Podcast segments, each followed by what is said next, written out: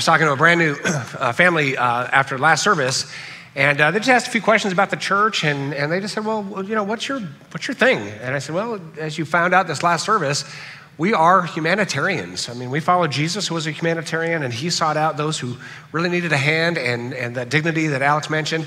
And, uh, and that's really who we are. We are a humanitarian church following Jesus, helping people in need, and not only helping them, but learning from them. And uh, so it's just so wonderful. We have uh, an amazingly generous church, so I'd encourage you sponsor uh, a family, a child, if you can, for this uh, special needs prom. And if you can't, just a piece would help everybody out there, as well as you can go to uh, rancho.tv slash thrive. Uh, also, just a little report about our year end generosity. Um, we have so many charitable works that we do, especially in the holiday season, as a staff, we ask ourselves all the time are we asking too much of this church? Every year, we ask that question Are we asking too much of Rancho? And every year, Rancho steps up and meets the need of our generosity goals every holiday season. I, I, could go on for half an hour of all that happened. Let me just give you one example. Over $200,000 was given to Community Mission of Hope just in the past month to help people in need feed and house those in need. And we thank you very, very much. That's just one thing. I could, I could go on and on. Um, so thank you. Thank you, Rancho. For those of you who are new, you're getting a little taste of, of who we are. All right, it is the new year. And uh, it is a time to make some changes. Some people make some changes. Some people make New Year's resolutions. Some people are over it. Uh, and I get that. Um, let me just say, as we start, New Year's resolutions almost always fail. And that's okay. Nothing to worry about. It doesn't mean we shouldn't make some commitments. We shouldn't change. In fact, this winter series is called Revamped. So, we're going to talk about making some changes in our lives, but we're not going to talk about making changes through New Year's resolutions. Um, in fact, here are the statistics about New Year's resolutions. You ready? 40% of US adults set New Year's resolutions every year. 40%. I thought that was kind of low. I expected it to be higher. Uh, young adults have a higher propensity to make New Year's resolutions. 59% of young adults make New Year's resolutions. What that shows me is that the older we get, the more we have failed and the less we make New Year's resolutions. Pretty simple math, right? Totally understandable. Of the New Year's resolutions that are made, 48% have to do with exercising. Everybody wants better health and, and all that, and eat right and all that. So 48% have to do with exercise, and the others relate with um, money, family time, time management, uh, maybe matters of faith. 23% bail out in the first week of their New Year's resolution. If you were here right as the service was starting, Alex confessed that his lasted zero days and zero minutes, and he was out. Uh, so 64% bail out in the first month, 80% bail out the first year, right? Now we can look at those statistics and we can say, all right, well, we're not going to make New Year's resolutions.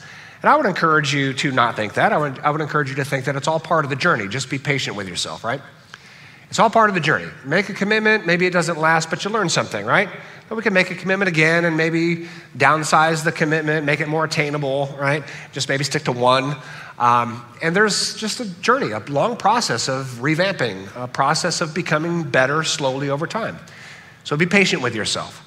I also want to encourage you that maybe change, real change, is not about resolutions, but it's about a deeper, I would say, spiritual soul level journey about following God, specifically following Jesus, and becoming the person that God envisions us to become. Um, he's a patient Heavenly Father, so He knows where we need to improve, and He's patient with that. And, but He wants to work with us. He wants to work with us slowly to make little commitments and make little changes over time that make us a better person, uh, make our families a little better, make our community a little better, and make us more like Jesus. So that's the journey we're going to talk about during these, this revamped series. Now, some of the changes we want to make are, are small, little refining tweaks. So maybe we want to exercise a little more, manage our time a little better, save a little more money, invest better, give more money, spend a little more time with our family, maybe get some more rest, sleep better, uh, deepen our walk with God, just little tweaks. So some of you might have in the forefront of your mind some little things you want to change to make your life a little better. Some of you might have big goals big, gnarly goals because you're feeling as though you need a real change in your life. Maybe going back to school, finding a new career, getting a new job, moving to a new town or even to a new state. To be clear about that, if you live in Temecula, you have to stay. You can't move. We like you. If you're watching online and live out of town, you may move to Temecula. That is allowed. But maybe you're, you're ready for a new start. Uh, some of you have always thought about maybe I could start a new business and this is the time. Or you want to kick an addiction that you know is not helpful to you. Not helpful to you, your body, your family, maybe causing some you know, negativity in your life, and now is the time, and this is the time to kick an addiction. Or maybe you want to make a commitment to be the spouse you've always wanted to be, or the parent you've always wanted to be, or the grandparent you've always wanted to be. So some of our commitments might be on the small side, some might be on the big side. All of them are difficult.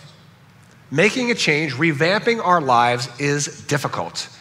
And so there's a question to be asked Can people really change? Can people really change? Now, we know how difficult it is to change others, but can we even change ourselves? I mean, at a deep level, a profound level, can people really change? Well, the short answer is yes ish. I don't think we can be too cavalier about, oh, yeah, we can totally change, let's go. I think we need to be realistic about how difficult it is to actually change. We can change. God has wired us to change. Our brains are wired to change, but it is very difficult. I'm going to talk about four levels of changeability. I want to be really clear about this. These are Scott Treadway four levels. This isn't science. So I'll be very clear when this is like authoritative science and when it's just me with an opinion. This is me with an opinion. I think there are four levels of changeability that we have to be sober about if we're going to really plan out what it means to revamp parts of our lives. The first uh, level of changeability I'll call the hardwired level. This is the DNA level.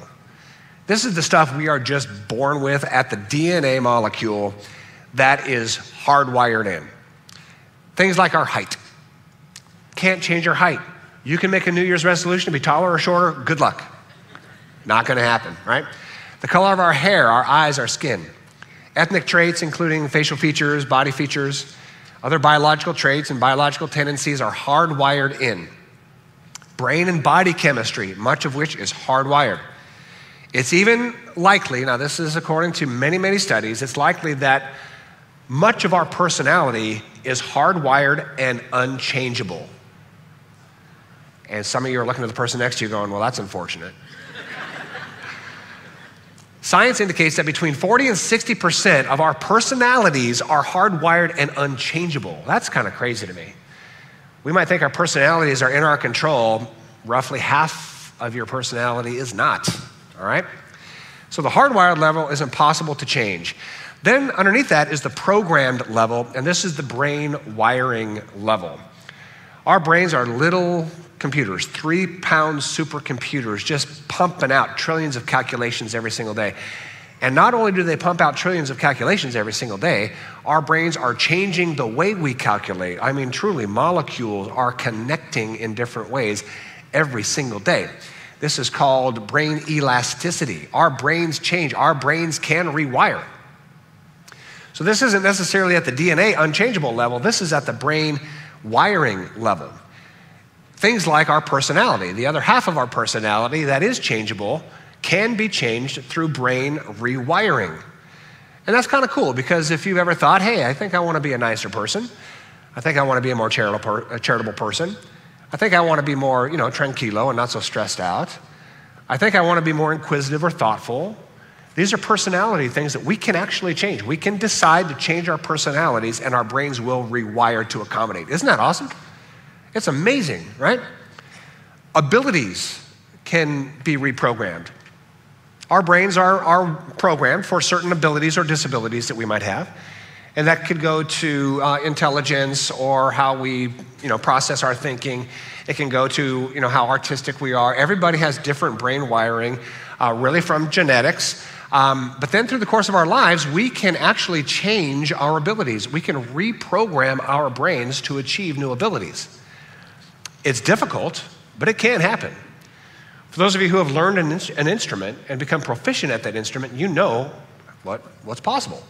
You know you can decide to have an ability that you didn't have before, and over a very long period of time, your brain can rewire itself to be proficient in that ability. I'll give you an example. Um, I could decide right now to be as good at guitar as Devin and Shad are on our worship team. I can make that decision. Why are you laughing? That's very offensive. Deeply deeply offensive. Well, the reason why we're laughing is because, okay, What would it take to be that proficient at guitar? Decades of constant practice, right? Now, is that possible? Yes. Am I going to do it? No, not going to do it. But there's other things that I could choose to do. I could choose to have an ability that I don't currently have, and we can go after it. You know, a new language, a sport, an art, you name it. Our brains are fantastically wired to learn new abilities. Then there are propensities that are programmed into our brains. Propensities. These are tendencies that our brains are wired for. Uh, we each have these propensities, which could include our level of health, uh, diseases we might be susceptible to. Um, these could be things like our sexuality, addictions, mental health, physical health, responses to stress. These things are programmed in, right? They can change, but it is exceedingly difficult. So we've talked about two levels the hardwired level and the programmed level. Those are exceedingly difficult to change. Hardwired is impossible, programmed is exceedingly difficult. Now, these are the who I am things, right? There's a lot of talk about know, who I am or being my true self. And I like that conversation. I appreciate that conversation. This is about embracing our hardwiring and embracing our programming and to say, you know what? I'm good with who I am. I love who I am. I'm going to embrace who I am with my personality and with my abilities and with my propensities, with it all. With my height and with my shape and with my coloring and with my features, I'm going to embrace it. In fact, we see that in the Bible. We see King David. He writes a song basically talking about what a big deal he is and how cool he is. And I kind of like this, right? It's a famous passage, Psalm 139, 13, and 14. The songwriter is saying, God, you created my inmost being. You knit me together in my mother's womb. I praise you because I'm fearfully and wonderfully made. Your works are wonderful. I know that full well. Imagine him staring in a mirror writing the song. God, look at what you've done. This is amazing, right? Now, King David, who's likely the author here, he knows his flaws, he knows his faults, he knows his failures. Half the Psalms is about faults, flaws, and failures and fears. Yet he had the ability to look at himself in the mirror and say, God, I'm a big deal.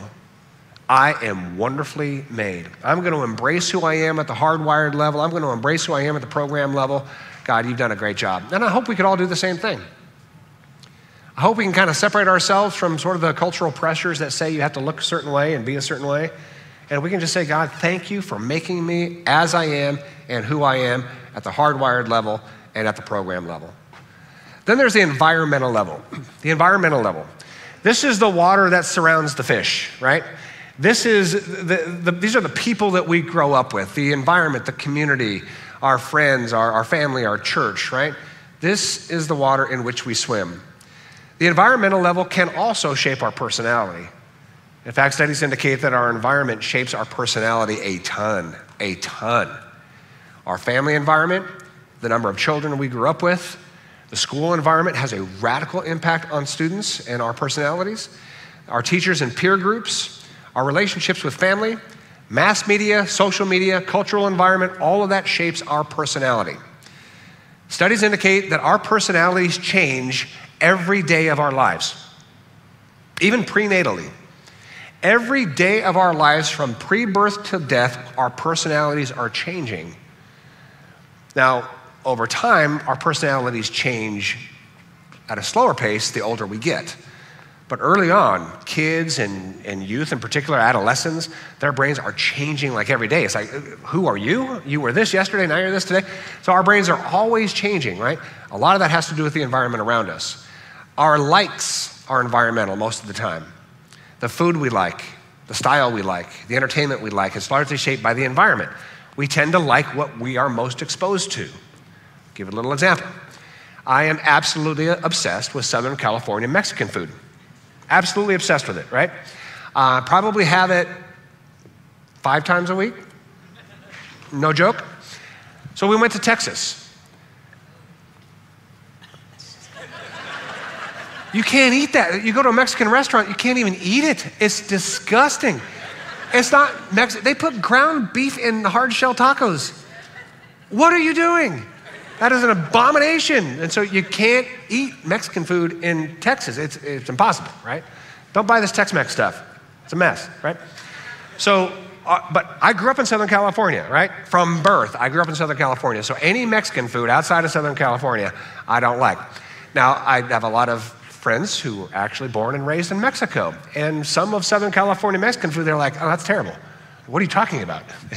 Southern California Mexican food, just because you're actually Mexican by culture, what gives you the right to judge me? So our likes are oftentimes environmental, right? And, and, and we just have to own that. Uh, the music we like typically is the music that we were just, you know, raised with. Same thing with movies and all that. So we just have to own that, that the environmental level really shapes a lot. Then there's the politics of it all. Politics are shaped by environment most of the time.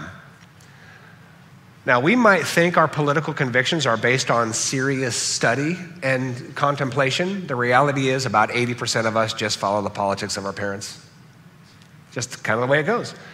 Our environment means so much in terms of, of our convictions and how we think. And it's even worse with religion. Religion is basically adopted by our environment almost, period. Almost, like 95% of our religious convictions are just based on our environment. Now, you know, speaking as a pastor in a church, I, would like to be able to say, oh, we have thought through everything and we've investigated everything and every word of every scripture and every, you know, cultural religious heritage has been, you know, intellectually evaluated and these are our convictions based on objective sound study. That's not the way it goes. It's just not the way it goes. Our religious convictions are 95 plus percent driven by our environment, right? We're just keeping it real here. It is important, critically important the environment that we live in. And so, if we want to revamp our lives at, at that environmental level, sometimes it involves changing our environment. Scripture says this in 1 Corinthians 15 33. Very famously, the Apostle Paul quotes a proverb that bad company corrupts good character. So, if one of your convictions this new year is to revamp maybe some character, personality decisions, and you want to be in a better spot, you're probably going to have to spend less time with bad company. I'll give you one little example. If you want to become a more positive person, yet you're hanging around with grumpy, negative, critical people, it ain't going to happen. You can't swim in the oceans of grumpiness and decide to be a positive person. You can't. You can, I'm not telling you ditch your grumpy friends, but just spend less time with them and make some new positive, smiley friends, right? So our environment matters a lot. And then there's the habit level, the fourth level, the habit level. This is the stuff about us that we've just done a thousand times. And it becomes so repetitive that it's just what we do and it's what we always do and what we probably always will do unless we decide, you know what, I'm revamping that habit. It's to be hard, but I'm revamping it. It could be our food preferences. I don't just have an obsession with Southern California Mexican food, I have an obsession with two restaurants in Temecula that serve Southern California Mexican food. I'm not telling you what they are because you'll, you know, get in front of me in line after church today. Uh, entertainment preferences, that's just habit, right? We're listening to the same stuff, and so we just keep doing it. Uh, personal styles, clothing styles, design styles, our look, our vibe, it's habitual. Then there's the habit level stuff that we're really going to talk about this winter during this revamped series. This is the habit level stuff that has significant impact on our lives. Things like time management. Time management. We are people of predictability. We are people of, of ruts and routines. It's just how we're designed. It gives us a feeling of safety, right, and sameness. Every single Monday is exactly the same for me. Every single Tuesday is exactly the same for me. Every single Wednesday is exactly the same for me. I have these, this repetitive rhythm that never changes. I mean, almost to the minute. It's how I kind of manage my world. Sometimes it gets a little complex, so I, that's how I manage it, manage it. If you want to meet with me, it's going to be on a Thursday. It's just the way it goes. You email me at whatever info rancho dot. I want to talk to Scott. It's going to be on a Thursday. That's just when I meet with people who email. It, it, so there's just these routines that we get into. Now sometimes it could be good. You know, I do block scheduling. You may do block scheduling. I think that's good. It's survivable for me. But there was a time in my life where my rhythms were awful. I didn't take a day off. I had no time for the family. I'd tell Jenny, you know, this is when we had three kids in diapers. Hey, I'll, I'll be at home on Monday, and oh, somebody needs me, and so I'm out. And there was a time I had to revamp my time management. And I had to tell her 20 some years ago, babe, I am terrible at being a, a, husband and terrible at being a father, and I'm never here, and I will make changes. And it was two years of hard, hard changes and rewiring at the habit level. There's fin- financial management habits how we spend, how we save, how we invest, how we charitably give. Health management. uh, how much we exercise, the diet that we eat, taking care of our mental health. There are compulsive behaviors that may need to change, just things that are habitual to the point where we automatically do things that aren't good, like lying when there's no reason to lie, we do. Some of you know what I'm talking about. Like you just lie and lie and lie. It's compulsive behavior that needs to change. Manipulation, how we talk to people and how we maybe try to get our way with people in ways that aren't great. How we might respond in anger. These are just habits that, be, that almost feel like they're hardwired because we just go to this so often. Um, stealing, just fudging taxes and taking a sticky, you know, notepad from the office and just, we just steal right? And then there's addictive behaviors, things that we do so often that they become addictive and so incredibly difficult to change, like overspending, pornography, gambling, uh, video gaming, social media, thrill seeking, overeating. Some of you are like, that's my entire life. It's like, well, these things aren't great, and we probably know they're not great, and we might have made commitments or resolutions, and we failed on that, and maybe we get discouraged and maybe we sink deeper. And this revamped series is going to, I think, help us. It's not going to solve everything, but it's going to really help us get to a change at a, at a deeper, profound, longer term, more effective soul level. And there's addictive substances, caffeine, alcohol, sugar, illicit drugs, just physical chemical addictions, right? So these are habits that can be destructive and habits that we know we probably should walk a journey of change. And these are the things we're going to talk about during this series. So, what on a habit level do you want to see changed? Pick one or two.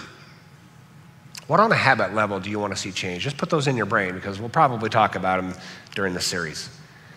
And I guarantee you, as we walk this journey, it won't fix everything in an instant, but it's going to help you and me walk a journey of getting better at those things over time. There'll be seasons of success and seasons of failure. That's okay, be patient. Seasons of success, seasons of failure. But over time, over the long arc, we're going to get better. We are. Listen to what the Apostle Paul says in Romans 12 about habits. He says, Don't copy the behavior and customs of this world.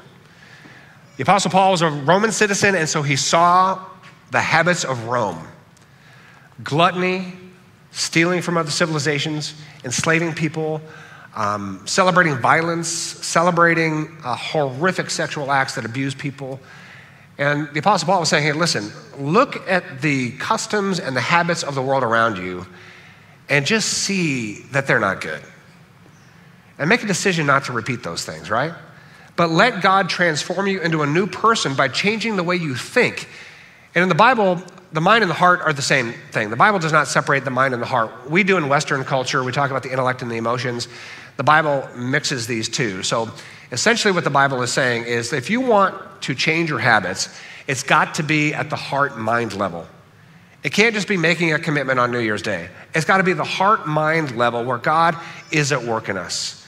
So it's beyond just our decision, it's really letting God transform us at the level of the mind and the heart. Then you will learn to know God's will for you, which is his good and pleasing and perfect will. That's, that's the sales pitch. If you look at the negative habits around you, make the decision to revamp those. Let God transform us at the mind and the heart level. The reward is that over time and all the ups and downs, we're going to experience the reward of living in God's will. And for some of you who have walked the journey of changing a, a destructive habit, you know the pleasure of that. You know what it was like, let's just say, overspending. You know what it was like. You know the stress that caused when your credit card bill was through the roof. You know the stress of that and how it was robbing you of, a, of, your, of your financial future and security. You know that. And then you've made decisions along the way. Again, ups and downs and, you know, starts and restarts. And now you're in a better financial position and you're more at peace and you're saving for the future and enjoy giving uh, you know, generously. You know the reward that's there. The journey is difficult, but the reward is, is worth it. It's worth the journey. A um, couple things, then we're done. Know that revamping is absolutely possible. We've talked about how difficult it is, but know it's possible. For those of you who have made a series of commitments and there's been a series of failures, you might be discouraged and you might have been one of those 60% that said, you know what, no resolutions this year, I'm just kind of done, I'm over it. Totally understand that. I'm not advocating for New Year's resolutions, I'm advocating for a long, complex, difficult journey of revamping and changing some things about our lives, but know it is possible to change. In fact, one of the most famous passages in all the Bible is in John chapter 3. Here's Nicodemus. Nicodemus was in a religious cycle, habits. He was a religious Pharisee. Centuries preceded his religious patterns and routines that were very destructive guilt and shame and judgmentalism. And, and here Jesus comes and he's upsetting the whole thing. Jesus is saying, listen, the, the, whole religious law and religious traditions, it's fulfilled, it's done. Can we love our neighbor as ourselves? Jesus is installing a whole new programming on earth. And Nicodemus was struggling. His whole life was built on following religious rules. Jesus said, You don't need to do that. And so he comes to Jesus in the middle of the night, and here's what Jesus said Don't be surprised, Nicodemus, when I say you must be born again. You talk about revamping? He told Nicodemus, Hey, bud, Nick, we're starting over. It's a whole rebirth. And tradition says Nicodemus walked that journey of rebirth. We don't really know for sure. But that's the invitation to follow Jesus. God wired us for revamping, He wired us for a whole new birth. So some of you need a whole new start. Jesus can offer you that. He can offer you that. 2 Corinthians 5:17 says this. Anyone who belongs to Christ has become a new person. The old life is gone, all things are becoming new. Isn't that incredible? We're wired for revamping. God says, listen, when you accept my grace, when you accept that I'm your heavenly Father and I love you, when you accept that my love for you is unconditional, that's a new birth, that's a restart. There's a peace and a, and a life that comes as, as a result of that. The old you is gone, and now all things are becoming new. We're going to walk a journey for the rest of your life of becoming new, of revamping, of becoming more and more like Jesus. Ephesians 4:22 says this, Throw off your old sinful nature and your former way of life, which is corrupted by lust and deception. Instead, let the Spirit renew your thoughts and attitudes. Put on the new self, created to be like God, truly righteous and holy. That's quite a thought. That over time we can become more like God. Over time we can become more like Jesus. It doesn't happen like that. It doesn't happen through New Year's resolutions, but happens through a very long, complex, up and down journey of letting God change our heart, letting God change our mind, becoming more and more like Him. It is possible. When I met uh, my wife Jenny over there, I was not much of a decent human being. I had a skill set and a personality that was very much wired for business, wired for tasks. Uh, I had an emotional depth of about a half of an inch on a good day. Uh, I think based on my hardwiring and based on my programming and based on my environment growing up, I was pretty emotionally stoic, just some, you know, protective measures there. And I met Jenny. Love this lady, like immediately love this lady, but then thought to myself, I need to become a, a deeper human being in order for me to actually love this person and be loved by her. And so I started walking a little bit of a journey of becoming less about business and tasks and, you know, propositions and get to a little more of an emotional center. Um, then we had kids, and I'm telling you, the moment my first daughter, April, was born, there was this deep sense of connection with her and love for her that I've never experienced before. Those of you who are parents, you know what I'm talking about. And then realizing that my you know, emotional center's got to get deeper and deeper and deeper, and I got to walk the journey of becoming more and more of a human being with the capacity to love deeper and be loved deeper. And then I became a youth pastor here. And as a youth pastor here, getting to know these, these kids and their stories and their traumas, uh, accidents and family life and terrible situations and all the emotional struggles of adolescence, I had to increase my emotional center for them. And then I was asked 18 years ago to become the lead pastor here at Rancho Church. And I didn't ask for the job, but I was asked to do it. And uh, I thought, yeah, totally, I can do it. I'm working on these things. And um, you know, trying to become a better person, and, and maybe that gives me the capacity to become a decent pastor. So I thought. And then uh, this gentleman, older gentleman in church named John Murphy, took me out to coffee. And what I thought was going to happen was that he was going to say, Oh, I'm so excited that you're going to be our next pastor, and how can I support you? That's what I was expecting. What he actually said was, You're not my pastor. Now, he was, at the time, we were a traditional church, president of the choir. I mean, he was kind of a deal around here. He says, You're not my pastor. And if you're going to be my pastor, you need to make some changes. And he said, right out of the gate, it wasn't even a hello. It's like, You need to make some changes. What I see is you walking from one side of the church to the other, and this is a quote, like a man on a mission, and you don't see the people around you. You don't even see them. And what he says was, in my mind, you don't care. Now, what was happening inside of me was it's like, who do you think you are? I have been in ministry for like four years. I got it all together. What I wanted to do was defend myself, and I wanted to tell him, well, if you only knew how far I've come, you might be a little more gracious. So all these things were kind of loaded up in my mouth, like wanting to say. But I decided in that moment that I wasn't going to say anything, no self defense, no telling the story, but just to humbly say, You're right, and I need to improve, and will you help me improve? And I meant it. It wasn't a platitude, I meant it. And over the next 18 years, I'm still working on that journey. I mean, I'll be honest with you, I'm still working on that journey, right?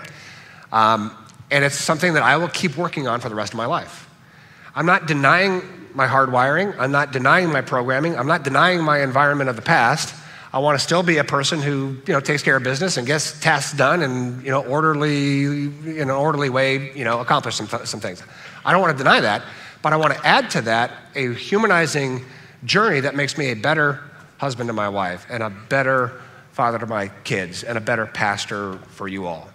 Um, that's a journey that will continue for the rest of my life. That's a journey of change. It's a journey of revamping, right? So, where do you want to revamp? At a habit level or at a personality level? Where do you want to revamp? It is possible. And then, lastly, revamping is absolutely possible, but absolutely difficult. Revamping is absolutely possible, but absolutely difficult.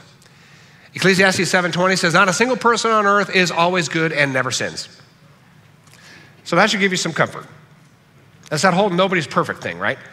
And so if you have done some things that are wrong and you've continued to do some things that are wrong, would you just know that you're just a human being and that that's okay? If you're terribly destructive to other people, you need to cool those jets and make some real changes. But if you have a cycle of making commitments and failing on those commitments, just know that that's normal and be patient with yourself, be gracious with yourself. But listen to Galatians 5:17. The Spirit gives us desires that are opposite of what the sinful nature desires. These two forces are constantly fighting each other. So you're not free to carry out your good intentions. So this is the Apostle Paul wrote half of the New Testament. He says, listen, we're fighting ourselves for our entire lives. There's the old nature and the new nature. There's the old nature that just does what we want to do and falls into bad habits, and there's the new nature that wants to honor God and honor each other. And those two natures fight for the rest of our life. That is normal. So revamping is a constant process, right? And then listen to Romans 7:19. The Apostle Paul wrote half the New Testament, says, I want to do what's good, but I don't. I don't want to do what's wrong, but I do it anyway. The Apostle Paul wrote half the New Testament. says, I do things I don't want to do, and I don't do things I want to do. So it's just normal. It's just normal. Revamping, real change is possible, but real change is difficult. About five years ago, I had a, uh, physical, blood work, and uh, had a follow up doctor's appointment, and the doctor said, Your blood sugar is approaching prediabetes. And I thought, Well, I don't like that news. Um, so went home and did some study on what it takes to redu- reduce my blood sugar. I hadn't even spent one bit of attention on this my entire life, and I did not like what I saw. I saw we have to reduce sugar. Not a big dessert person, but every single night at 9 p.m., I consume a very large amount of sugar cereals. I'm talking about like Lucky Charms, Froot Loops, the worst of the worst, more sugar the better, Frosted Flakes, all of it. I mean, right? An unhealthy amount of sugar cereal. Like, you got to be kidding me. That is a habit, I mean, that I'm trying to pass on to my children and their children and the children after them. I mean, no way. And way too many sugar sodas. And, and then I read, well, reduced carbs. I'm not a big bread guy, but I discovered that corn tortillas at my two favorite restaurants are actually carbs, and white rice. I don't know what it is about me, but I just love plain white rice. I mean, all day, every day. Like, that's a carb? It doesn't seem like it should be. Um, I had to cut out like all this stuff, right? And then lots of cardio. What I kept reading, I said, well, that can't be true. I read the next article. Lots of cardio. No, can't, can't be true. Lots and lots of cardio to get that blood sugar down. It's like, well, cardio hurts. I have a car. I don't need to walk. I don't need to run. I just, I, I mean, lots of cardio. And so what I did, and, and Jenny walked the journey with me, is I just kind of cut it all out. I mean, I made changes, changes, changes, all of it all at once. Got a good couple months under my belt. I'm doing pretty good. I could cheat here and then cheat there, cheat here. Oh, a little sugar cereal won't help. Maybe half of what I used to have. After about four months, you couldn't tell the difference between that day and four months prior. I just, I, like it didn't even happen. And then I got real frustrated with myself and got kind of guilty and, and started making little changes at a time. And so I could say to the doctor at the following visit, I have made some real changes, got my blood work, got the results, had the doctor's appointment. He goes, Yeah, everything looks good. So, well, Doc, uh, you mentioned that last year I was approaching pre-diabetes. He says, I don't know what you're talking about. Last year's numbers were great.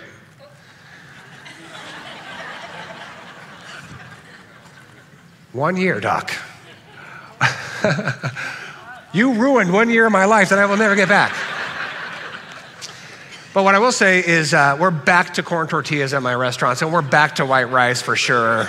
Absolutely. It's like, but no sugar cereals. I made some other changes and, th- and lots of cardio. That's going okay. But uh, all that to say is that you know change is possible. Change is difficult though. Be patient. Be patient. Be patient. So here's the question: What do you want to accept about yourself, and what do you want to revamp? What do you want to accept, and what do you want to revamp? We're in a wonderful cultural period where accepting who we are is a good thing accepting our hardwiring, accepting our programming, accepting our environment, and to learn to love ourselves. So please absolutely love yourself. But don't let that prevent you from maybe making a couple of changes that in your freedom you want to make. What are the things you want to revamp? Could be your body and your health, your finances, your family, your mental health, your time management, your walk with God. Romans 8, 1 and 2 says there's no condemnation for any failures of the past or any failures of the future. There's no condemnation for those who belong to Jesus. And because you belong to Him, the power of the life giving Spirit has freed you. You are free to decide to accept everything about you, but you're also free to revamp some things for your benefit, for your family's benefit, and for the benefit of the community around you. So, here are the things we're going to discuss over the next seven weeks revamping our attitude, revamping our health, revamping our finances, revamping our some habits, revamping our time, revamping our family, revamping our walk with God. There's going to be something in each one of those that you can grab onto as a little nugget. At the end of this series, there's going to be hopefully one, maybe two things that you're going to really decide to tackle. And we're going to tackle it with grace, we're going to tackle it with patience, we're going to tackle it with self love, we're going to tackle it in the grace of God and the love of God for us. And it's not all going to be perfect sunshine and roses, but we're going to make some progress toward a better life ahead. Does that sound like a deal? Let me pray. God, we thank you for our time together. We thank you for your love for us. Thank you for the grace that you give us that never ends. No matter what habits we have that maybe have us by the throat, no matter how many times we've committed and failed, your love never changes. As we sang earlier, we've never been more loved than we are right now. You are never angry with us, disappointed with us, you are not separate from us. You love us unconditionally and perfectly. In that love and in the freedom of that love, there may be a few things we want to try to revamp.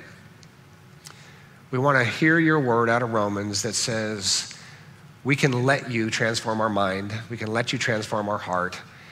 And over a long period of time, with every bit of self love and patience that we can muster, to walk a journey to improve, to become a little more like Jesus a little kinder to ourselves, a little kinder to our families, maybe kinder to our neighbors. God, that you would be honored in our lives and in our progress to become more and more like yourself.